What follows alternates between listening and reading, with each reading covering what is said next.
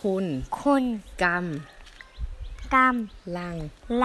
รับำรับฟัง ฟังลาย ลาย การการเรื่อง เรื่องเล่าเลื่อเล่า บน บน ยอดดอย จอดอย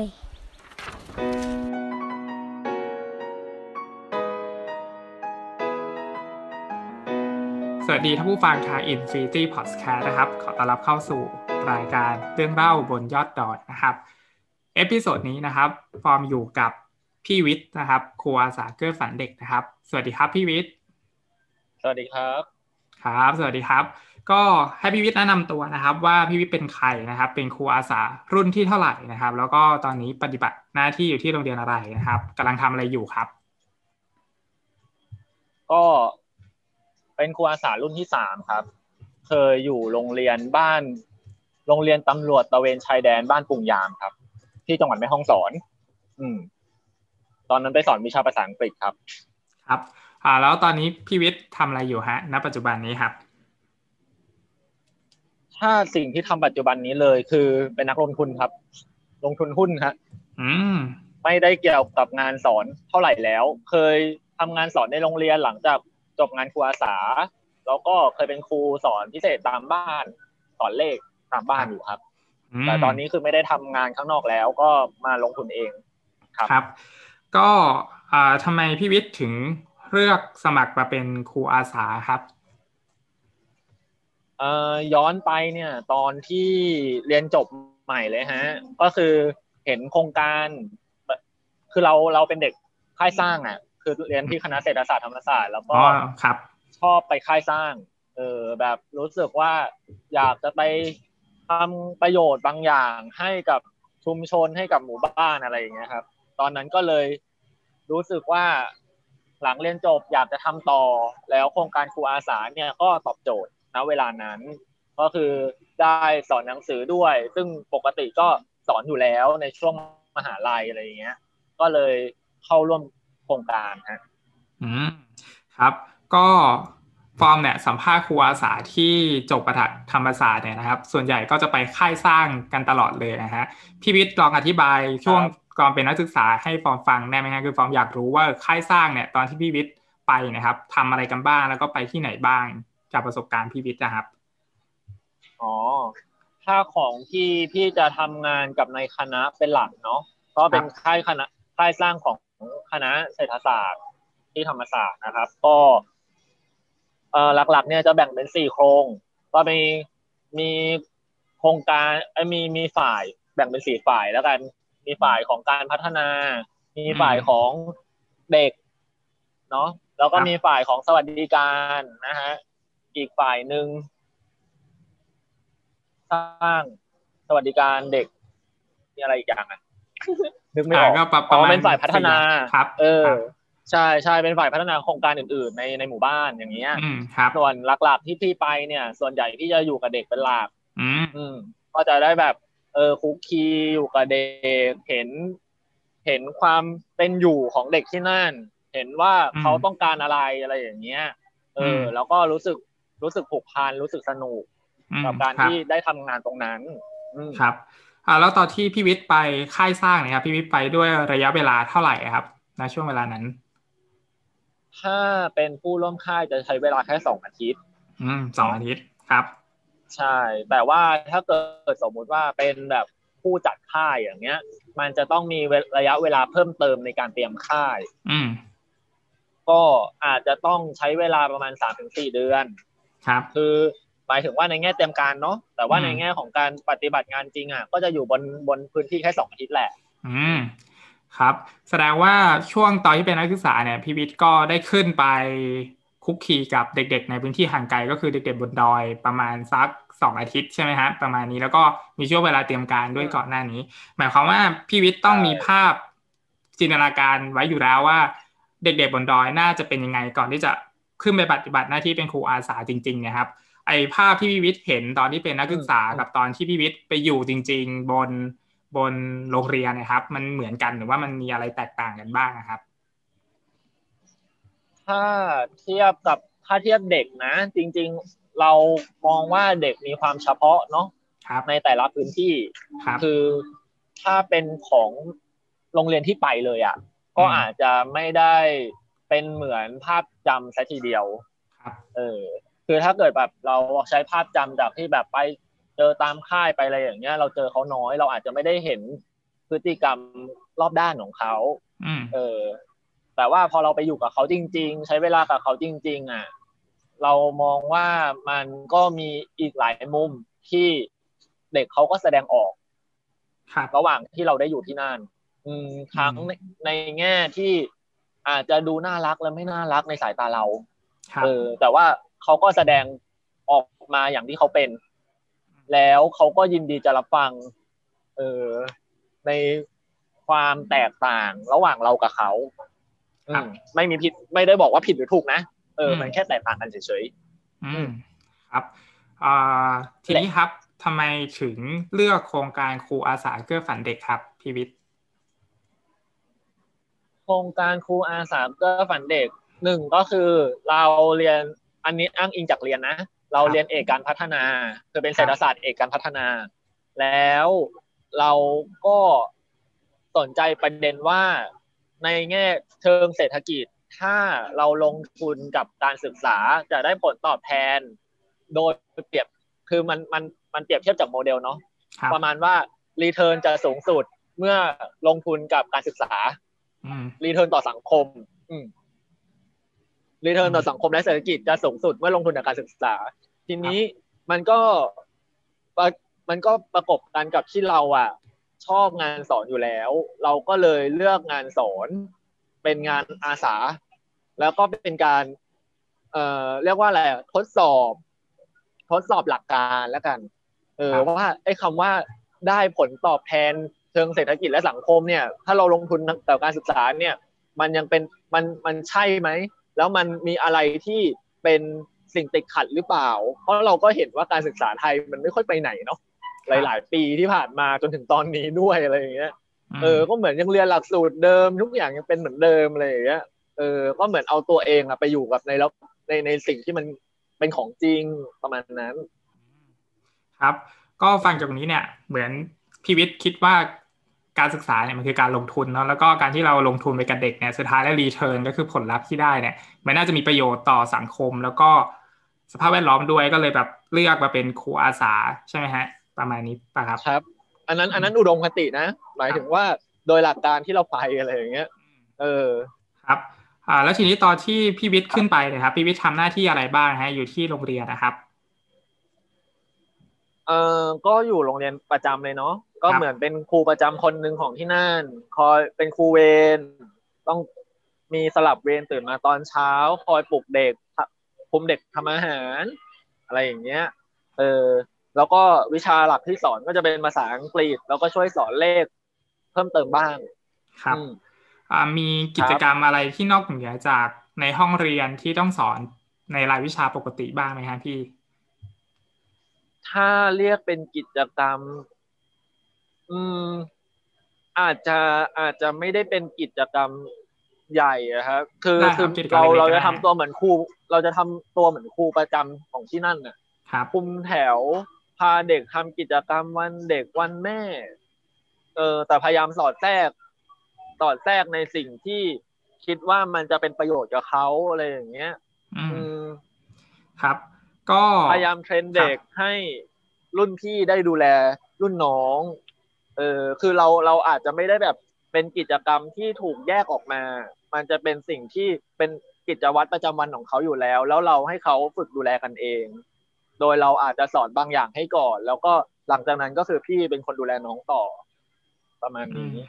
ครับอืมอ่าวิชาที่พี่วิทย์เข้าไปสอนในวิชาอะไรนะครับ สอนระดัภาบษาชั้นอัไหนงกฤษครับอังกฤษแล้วก็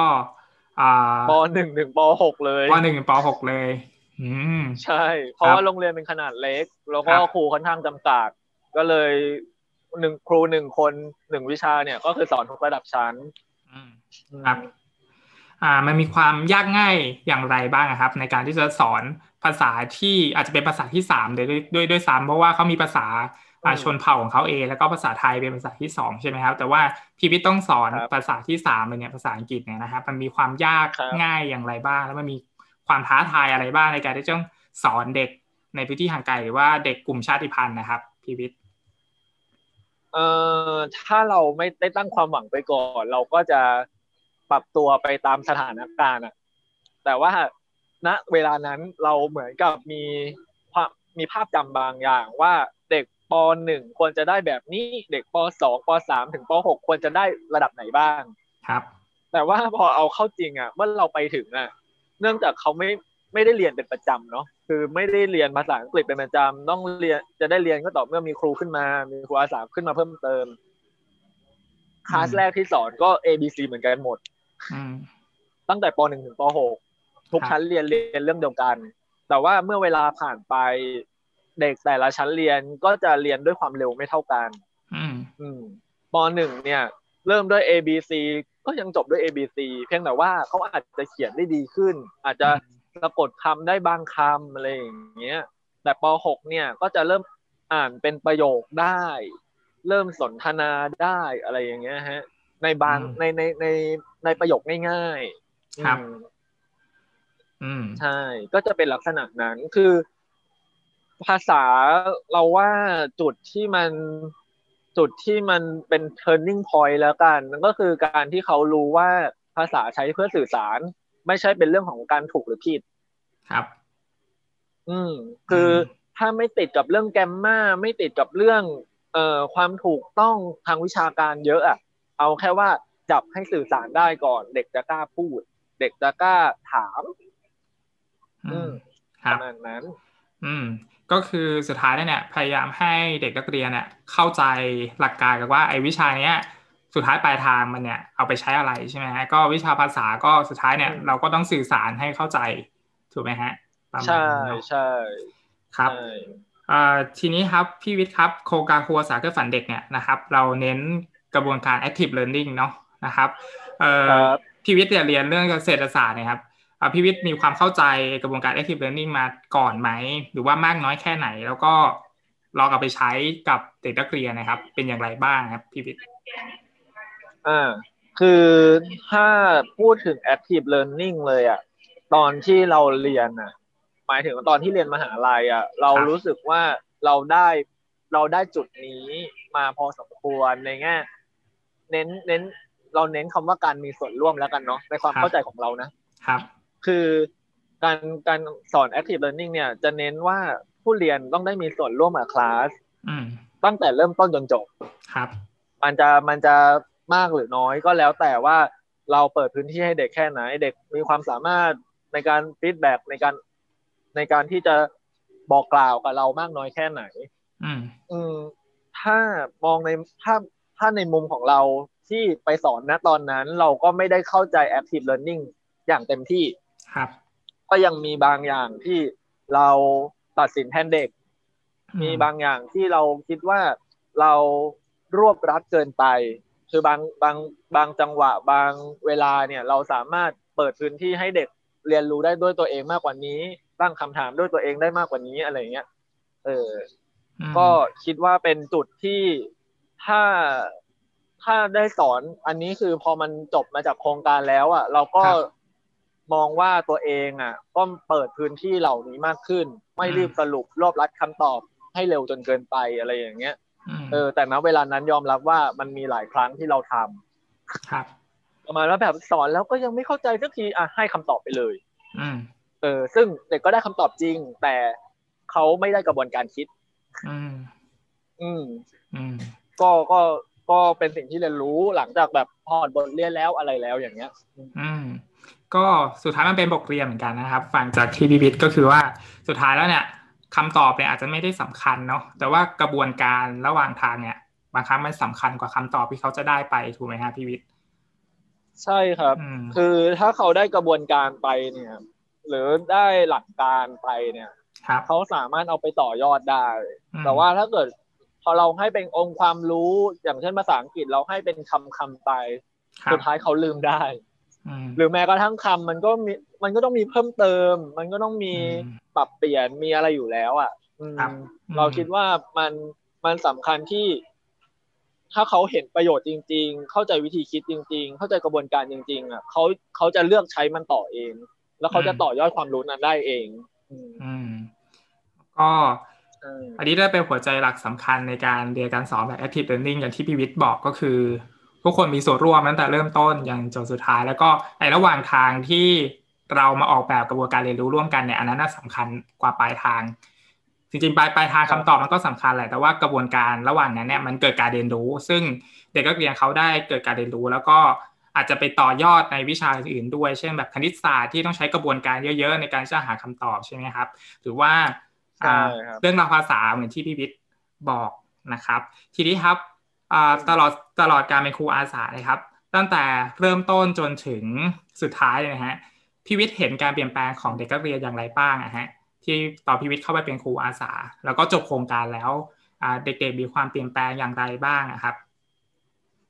อ่าถ้า ถ้าแก่นหลักเราคิดว่ามันคือการที่เขารู้ถึงความสำคัญของการเรียนรู้ อืมครับ เออ ไม่ได้ไม่ได้เจาะจงนะว่าแค่เรียนในห้องเรียนครับเออแต่ว่าเราเราเราเห็นว่าเขาอะมีความกระตือรือร้นอะในการจะอยากอยากรู้มากขึ้น อยากทำมากขึ้น อยากพัฒนาตัวเองมากขึ้นอะไรอย่างเงี้ย มากน้อยอันนี้ไม่เกี่ยว แต่ว่ามันคือพัฒนาการอืมเออ แล้วอีกอันหนึงก็คือเขาดูแลตัวเองได้ เขาดูแลน้องเขาได้อืมเออในในแง่ของทักษะชีวิตนะ ครับอืมเราแยกเป็นสองก้อนแล้วกัน อืมก็สุดท้ายพี่วิทย์ก็เห็นว่าพัฒนาการเนี่ยเด็กๆเขาก็ตื่นรือร้นแล้วก็ทักษะชีวิตในการที่จะดูแลผู้อื่นเนี่ยก็คือได้มากขึ้น หลังจากที่พี่วิทย์เข้าไปเป็น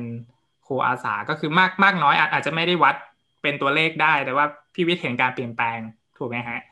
ใช่ใช่ณเวลานั้นณเวลานั้นคือ คือถ้าเราเปรียบเทียบว่าเราเคยเป็นครูที่ต้องยืนหน้าแถว แล้วเราต้องสั่ง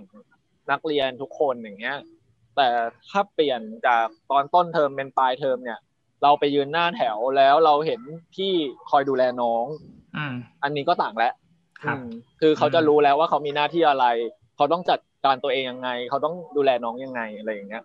ครับอืมหรือแม้กระทั่งในห้องเรียน คือเขาก็จะรู้ว่าเขาต้องเตรียมตัวยังไง แล้วเขาสงสัยอะไรเขาสามารถถามได้ เออความกล้าถามมันมีต่างกันกับต้นเทอม อันนี้ชัดเจน อืมครับอืมอ่าทีนี้เป็นคำถามที่ย้อนกลับมาถึงพี่วิทย์นะครับ ก็คือตลอดการเป็นครูอาสาสี่เดือนนะครับ มีเรื่องราวหรือว่ามีสิ่งที่พี่วิทย์รู้สึกประทับใจ แล้วก็สิ่งต่างๆเหล่านั้นมันมันสอนอะไรพี่วิทย์หรือว่าพี่วิทย์ได้เรียนรู้อะไรจากสิ่งต่างๆ เหล่านั้น ในช่วงขณะที่พี่วิทย์เป็นครูอาสาบ้างครับ โอเค อันนี้อาจจะเป็นเรื่องเล่าที่ต่างจากก่อนหน้าเนาะครับคือมันจะมีเคสหนึ่งก็คือเป็นนักเรียนที่อยู่ป .6 เป็นเหมือนประธานของชั้นเรียนอะ่ะพอดีว่าเราเราเห็นเขาอะปวดท้องแบบอืมเป็นประจำต่อเนื่อง แต่ว่าไม่เคยหาสาเหตุที่แท้จริง ก็เลยได้มีโอกาสในการ โอเค พูดคุยแล้วก็พาเขาไปหาหมอ ตั้งเริ่มคือด้วยความที่เป็นโรงเรียนต่างจังหวัดอะมันต้องเริ่มตั้งแต่เหมือนอนามัยเหมือนสถเหมือนสถานพยาบาลชุมชนอะไรอย่างเงี้ยลำดับเลื่อนค่อยๆไล่ลำดับไปอืมสิ่งที่เราพบระหว่างทางนั้นก็คือว่า การเข้าถึงสาธารณสุขของเด็กที่นั่นน่ะลำบากมาก โดยเฉพาะเด็กคนเนี้ยเป็นเอ่อสัญชาติไม่ใช่สัญชาติไทย อืม อืม คือเขาใช้สิทธิ์ในความเป็นนักเรียนของ ตำรวจชายแดนเนาะแต่ว่าเขาไม่ได้สัญชาติไทย เพราะฉะนั้นเนี่ยในแง่ของการใช้สิทธิ์รักษาพยาบาลเนี่ยมันค่อนข้างลำบากครับเอ่อสิ่งที่เรา สิ่งที่เราได้เห็นแล้วก็ได้เรียนรู้ตรงนั้นก็คือว่า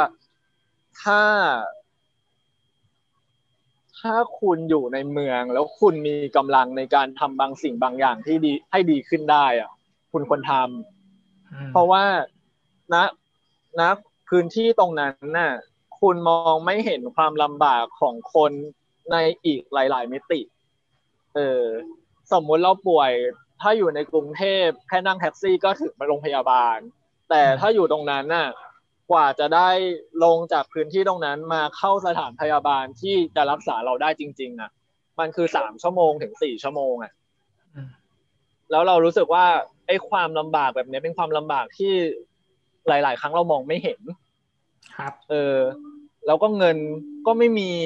ก็เราก็ต้อง อ่า อันนี้เป็นอีกเรื่องหนึ่งก็คือเราอะ ก็ต้องขอความช่วยเหลือจากญาติญาติญาติเราจากคนรู้จักอะไรอย่างเงี้ย ในการช่วยระดมทุนเพื่อไปไปให้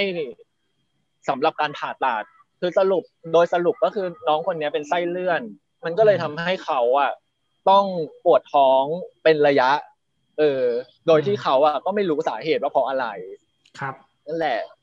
เออ ถ้าถ้าจะเป็นสิ่งที่เราได้เรียนรู้ก็คือเรื่องเรื่องแบบเนี้ย มันอาจจะไม่เกี่ยวกันในห้องเรียนเนาะครับ อืม อืมอืมก็สุดท้ายจากที่ฟังเนี่ยก็คือ มันทำให้ตัวเราเนี่ย นึกถึงอ่านึกถึงคนอื่นในอีกแง่มุมหนึ่งเนาะบางครั้งเราอาจจะอยู่ในคอมฟอร์ทโซนก็คืออาจจะเป็นคนเมืองที่เรา มีความสะดวกสบายแล้วเราก็คิดว่าคนอื่นอาจจะสะดวกสบายเหมือนเหมือนที่เราเป็น แต่ว่าในความเป็นจริงนั่นแหละมันจะมีอีกในหลายพื้นที่เลยที่เขายังมีความลำบากอยู่อะไรอย่างนี้ใช่ไหมฮะพี่วิทย์ใช่ แล้วมันก็อาจจะเป็นมิติที่เราแบบไม่ได้คิดอะหรือคาดไม่ถึงอะไรอย่างเงี้ยอืมเออคือพอพอมันพอเราอยู่กับมันจนเคยชินอะ เราไม่เคยคิดว่าสิ่งเหล่านี้มันคือสิ่งที่แบบ สิ่งที่เป็นพื้น สิ่งที่มันแบบเป็นอภิสิทธิ์อะมันเหมือนเป็น privilege บางอย่างอะในการที่คุณแบบเข้าถึงความสะดวกอะไรอย่างเงี้ยครับเออจนกระทั่งเมื่อคุณเมื่อคุณต้องแบบไปเจอไปเจอปัญหาไปประสบปัญหาจริง ๆ ไปเจอความลำบากที่คนอื่นเขาต้องเผชิญจริง ๆ อะ คุณถึงรู้สึกว่าแบบ เออ ที่คุณมีอยู่นี่มันดีมากแล้วนะอะไรอย่างเงี้ยอืมอืมครับ อันนี้คือสิ่งที่พี่วิทย์ได้เรียนรู้แล้วก็แชร์ให้คุณผู้ฟังได้ได้รับฟังในในมุมมองของพี่วิทย์นะครับอ่า ทีนี้ครับครับคำถามสุดท้ายครับพี่วิทย์อ่ามีอะไรที่อยากจะฝากถึงโครงการครูอาสาเกื้อฝันเด็ก หรือว่าอยากจะพูดอะไรทิ้งท้ายในต่อของพี่วิทย์บ้างครับสำหรับโครงการครูอาสานะครับก็คือถ้าต้องการ ถ้าคุณต้องการเรียนรู้เนาะเรียนรู้แล้วก็เปิดประสบการณ์ในบางมุม ที่อาจจะไม่เคยเจอไม่เคยเห็นอะไรอย่างเงี้ย เราก็คิดว่าเป็นโครงการหนึ่งที่ดี อืม อาจจะไม่ตอบโจทย์ในเชิงเศรษฐกิจ อันนี้ก็ต้องยอมรับ เพราะว่ามันเป็นโครงการครูอาสาอืมแต่ว่าถ้าคุณมีโอกาสในการที่จะใช้เวลาสักสี่เดือน ในการไปดูพื้นที่จริง ๆ ในการที่จะเข้าไปเรียนรู้สัมผัสกับชีวิต ในอีกมุมหนึ่ง เราคิดว่าก็เป็นช่วงเวลาที่น่าลองเรียนรู้ดูอืมอืมก็เชิญชวนครับ ว่าถ้าเกิดสมมุติสะดวกเวลาตรงกันแล้วโครงการเปิดรับสมัครก็อยากให้ลองสมัครลองเข้ามาพูดคุยดูครับ เพราะยังไงเราก็ต้องมีการสัมภาษณ์มีการแลกเปลี่ยนข้อมูลกันก่อนอยู่แล้ว อืมครับ ชอบไม่อืมชอบยังไงก็อาจจะได้รู้จักกันมากขึ้นนะเวลานั้น ครับ ก็สำหรับ episode นี้ครับ ตอนนี้ขอบคุณพี่วิทย์มากๆนะครับ ที่มานั่งพูดคุยกันนะครับ ผมฟอร์มนะครับ แล้วก็พี่วิทย์นะครับต้องขอจบรายการไว้เพียงเท่านี้นะครับ ขอบคุณพี่วิทย์มากๆนะครับ สวัสดีครับ ขอบคุณครับ สวัสดีครับ